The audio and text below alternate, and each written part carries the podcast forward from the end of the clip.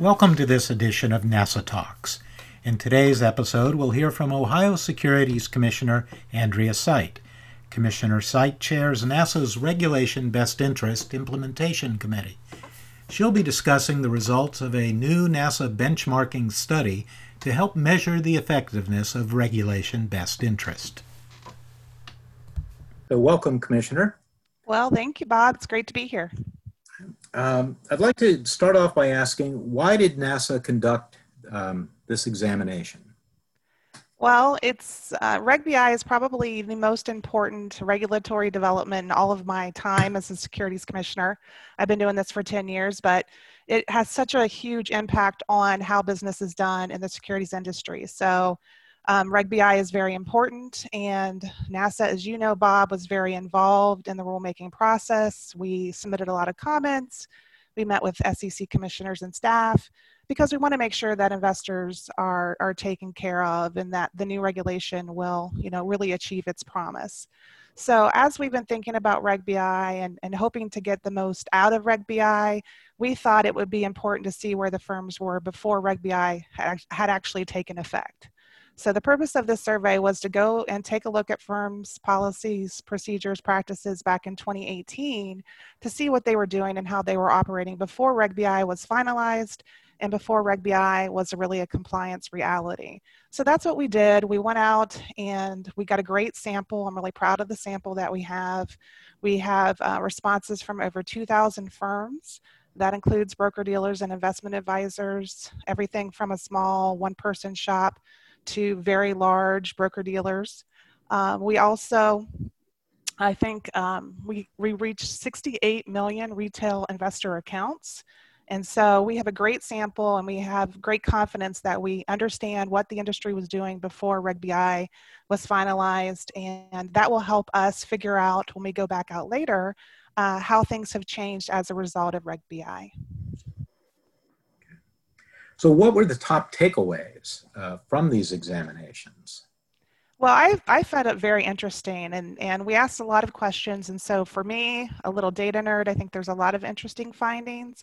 But the top takeaways uh, for me, I think, are that there really were great differences, large disparities and how broker dealers were operating under a suitability standard and investment advisors operating under a fiduciary standard.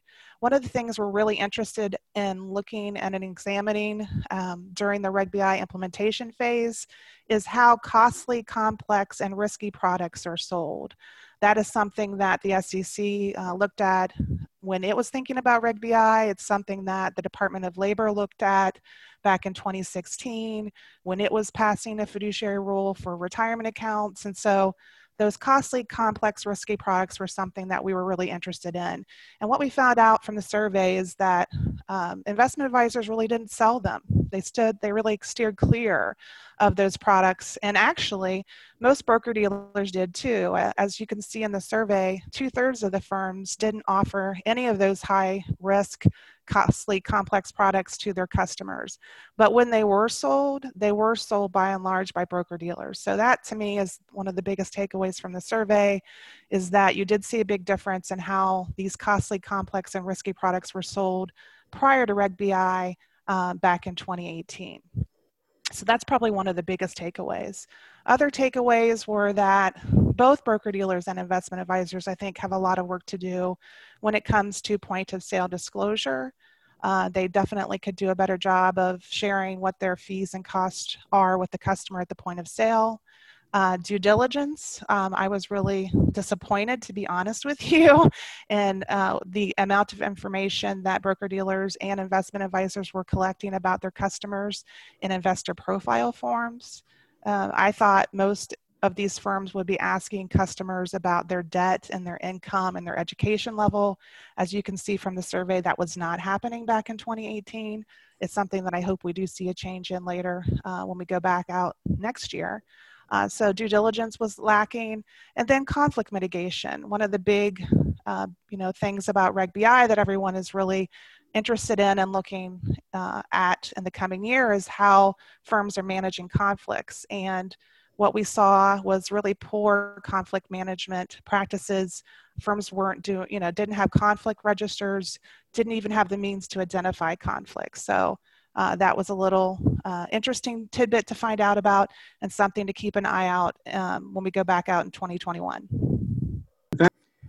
And can we touch on maybe three areas that the survey looked at? Um, fee disclosure, compensation practices, and well, four conflict management, but also titles and services. Sure.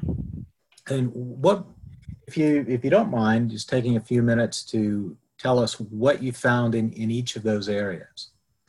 So I'll start with fee disclosure. Um, obviously, fees are very important.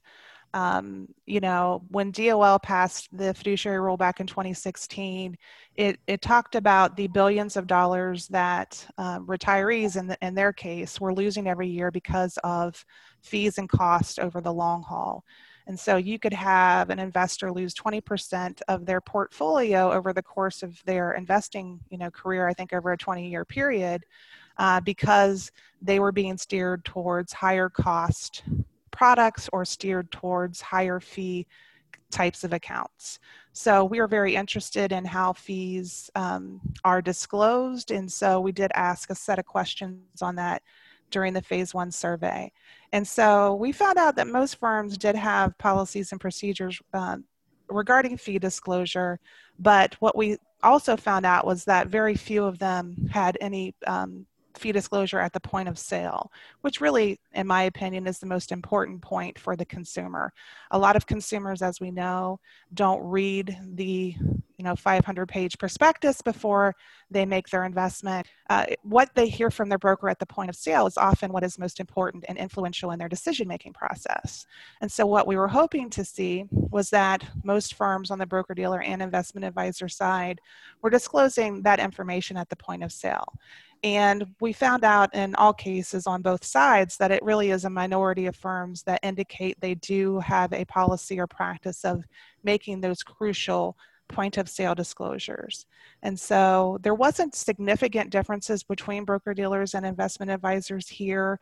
As you'll see in the report, unlike some of the other sections where we, we call out the disparities between broker dealers and investment advisors, the differences weren't as noticeable in this particular area. Both sides have a lot of work to do because a minority of firms and both sides are making these key disclosures. So that's what we found on fee disclosure um, you know, I do think that towards the end of the report, you'll see that uh, there were some areas where um, investment advisors did have more robust disclosure practices. But again, I don't know that it was a significant difference when compared to broker dealers in that particular area. Uh, the next area that you mentioned that I'd like to talk about is compensation practices. And that kind of ties in with fees as well. It's something that the SEC and the DOL looked at when they were thinking about their rules. And there was a lot of debate and comment on these issues as part of those rulemaking processes. And so when you think about compensation practices and harmful financial incentives, one of the first things that often comes to mind is the, the issue of sales contests, where a broker is gets a trip somewhere or, or gets a huge bonus based on um, the sale of a certain product or reaching some kind of sales target. And we know that those sales contests are very effective. They do drive brokers to push certain products and push products, you know, overall in order to, to get that trip somewhere or to get um, a bonus of some sort. So we know sales contests were a big problem and something that uh, regulators needed to address with Reg BI and the DOL rule. And so we, we asked some questions about that in the survey. And what we found I thought was pretty interesting. The first thing that we found out were that virtually no firms used product specific sales contests in 2018. And unfortunately, that was the only type that the SEC expressly prohibited in Reg BI. Mm. So really did nothing, right? Because it's it's a prohibition where no one's really even doing that anymore. Um, zero investment advisors in our survey reported use of those kinds of sales contests and only 2% of broker dealers. So we also asked about product agnostic sales contests because the SEC, SEC chose to allow those kinds of products to uh, continue after Reg BI. And what we found there was that it's pretty pretty uncommon as well. Only 15% of broker dealers utilize product agnostic sales contest, but only 1% of investment advisors did. So exceedingly rare for an investment advisor to participate or, or have a sales contest to drive their representatives to sell or push um, you know product on their customers and 15% of broker dealers again not a significantly high number but a, a difference between uh, them and investment advisors so that's an area where um, i'll be interested to see if there are any changes in 2021 in that area um, because it is an area where the sec will be uh, scrutinizing those practices very closely. We also looked at third party compensation uh, when we think about compensation practices because those are also harmful uh, financial incentives that we see in the marketplace where a product sponsor uh, will pay some additional compensation to the broker dealer or to a rep um, on the side in order to encourage sales. It's something that regulators in other countries have really cracked down on and have tried to prohibit. You can think of trailing commissions and deferred sales compensation as examples of third party compensation that really does drive brokers to sell particular products. And just like with sales contests, what the survey found in 2018 is that investment advisors uh, did not participate in those kinds of compensation arrangements. It was again broker dealers where we found those arrangements at play. Again, a small percentage, only 15% of the broker dealers uh, said that they accepted third party compensation. Um, from another financial intermediary, it's a little bit slightly higher when you talk about a product manufacturer. 18% of broker dealers accepted that, um, but only compared to 2% to 3% of investment advisors. So big differences between the firms in that area. Moving on now to conflicts of interest. Um, that's another area we've talked a little bit about, but it's, it's an important one with respect to Reg BI. Um, that's an area where the SEC has indicated that broker dealers not only have to disclose conflicts of interest that they have, including those harmful financial incentive conflicts that we just talked about regarding compensation practices, but they also have a duty now to mitigate them. So it's not enough to say, I have, you know, I have a conflict here. If I sell this product or recommend this product to you, I'm going to get an extra payment from the product sponsor it's not enough for you now to disclose it under Reg BI. You have a duty to mitigate that. Um, the SEC's final adoption release does not shed a lot of light on how firms are going to do that. Um, but in any event, we wanted to see how firms were managing conflicts back in 2018. We wanted to know if they had any policies and procedures on the book and what other tools they might have had to help them manage conflicts. And unfortunately, we were underwhelmed with our findings there. Uh, we did find a little over half of the firms had specific conflict of interest policies and procedures. I think it was 57% for broker dealers compared to 59% of investment advisors. But I would have thought in 2018 that that would have been closer to um, a, major- a strong majority or 100% adoption, and certainly it was nothing nothing close to that. Um, we already mentioned conflict registers. That's one of the tools that firms can use to catalog the conflicts that they have. It helps them identify the conflicts because that's really the first step in being able to mitigate a conflict or disclose a conflict is to identify it in the first place. Only 30% of broker dealers uh, maintain a conflicts of interest register, and uh, less than 22% of investment advisors used a conflict register. Uh, similarly, once you have conflicts and in order to manage conflicts, you should have committees or designated officers really empowered and charged with that responsibility. And again, less than half of the firms had these key committees and officers at the firm. Only 30% of broker dealers had a conflicts of interest committee or designated officer compared to 29% of investment advisors. So back in 2018, conflicts um, I would say conflict management was not a very strong area for firms in the US. Um, but Reg BI does demand improvements in this area, so I will be very interested to see in 2021 how those numbers change and uh, how those practices are reformed. Thank you, uh, Commissioner. And I think one last area that uh, the survey touched on was titles and services. And I know this has been a, uh, a focal point, uh, both for the industry and, and for regulators. Can you tell us what the survey found um, in terms of titles and services and where you think you know, this may go in the future? Sure. Yeah, we asked a couple of questions on titles. Um, one of a long-standing debate has been whether broker dealers should be able to use the advisor title um, because it makes them sound like they are the same thing as an investment advisor. It makes them sound like they're the trusted counselor. That their relationship is a long term relationship. And certainly, if you look at broker dealer advertising and marketing, it does try to reinforce you know, that kind of image as a broker being your trusted advisor.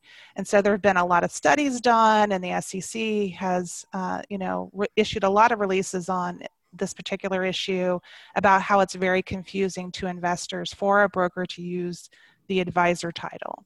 So in Reg BI, the SEC has indicated that um, you know, it it would be misleading for a broker to hold themselves out and market themselves out by using this advisor title if they are not really you know providing advisory services so that's something they shouldn't be doing after reg bi but we were curious to see back in 2018 what they were doing and whether the title was something that uh, brokers were using at that time. And so what we found is yes, not surprisingly, brokers were using the term advisor, and not only when they were in a, were in a dual-headed scenario where they're providing the advisory services, but when they were acting specifically in a broker-dealer capacity.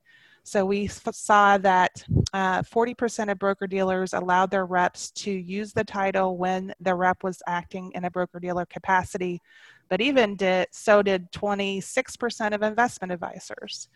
Uh, we were curious to see if firms were using um, alternative labels and titles rather than the advisor title.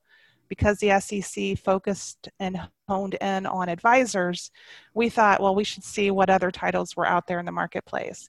So we saw a significant number, I think 14% of the firms use titles like wealth manager and financial consultant. Uh, that was more common on the BD side than the investment advisor side.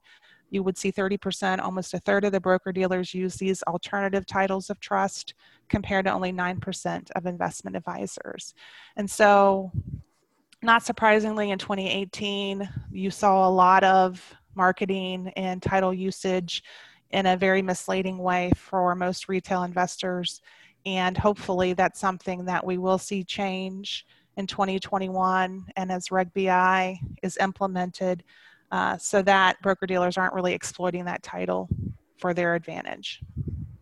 How will NASAA's Reg BI implementation committee use this information? Part of our phase two approach will be going back to those same firms and seeing what has changed.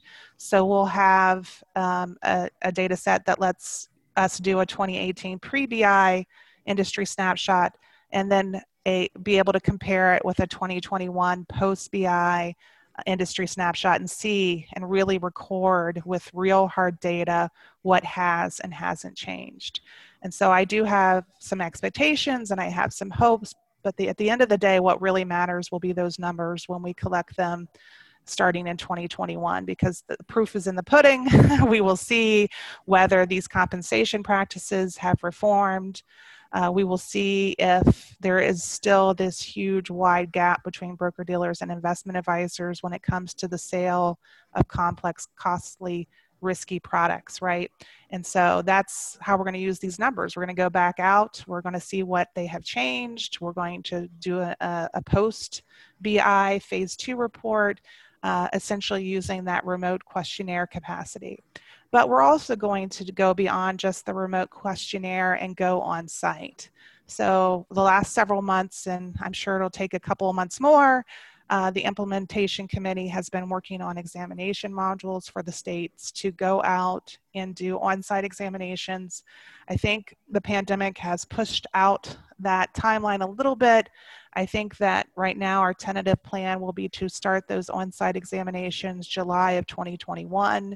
Certainly it would run through the end of 2021. We'd have a six month uh, sample. We may choose to push that out a little bit more depending on where we are in the country at that time.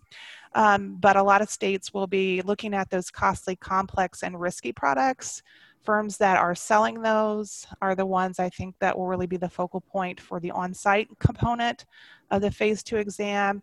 We want to see how things are changing at the firm level with those particular products. So we'll be doing some account sampling. We'll be looking at um, everything that we covered in the first survey with respect to those four product lines as part of the on-site component. So I'm really excited about that. Um, you know, just doing the remote part will give us a lot of great data, which I can't wait to see how all of that shakes out. But the on-site uh, component is also very important because that's where you really get to real uh, retail investor accounts and see how it really is impacting uh, real investors in your state. Well, thank you. Uh, with us today is Commissioner Andrea Seidt, the Ohio Securities Commissioner and chair of NASAA's Regulation Best Interest Implementation Committee. Uh, Commissioner Seidt, I want to thank you for taking some time to go over the phase one findings of the examination, and we look forward to what you find in phase two. Thank you. Thank you, Bob. I appreciate it.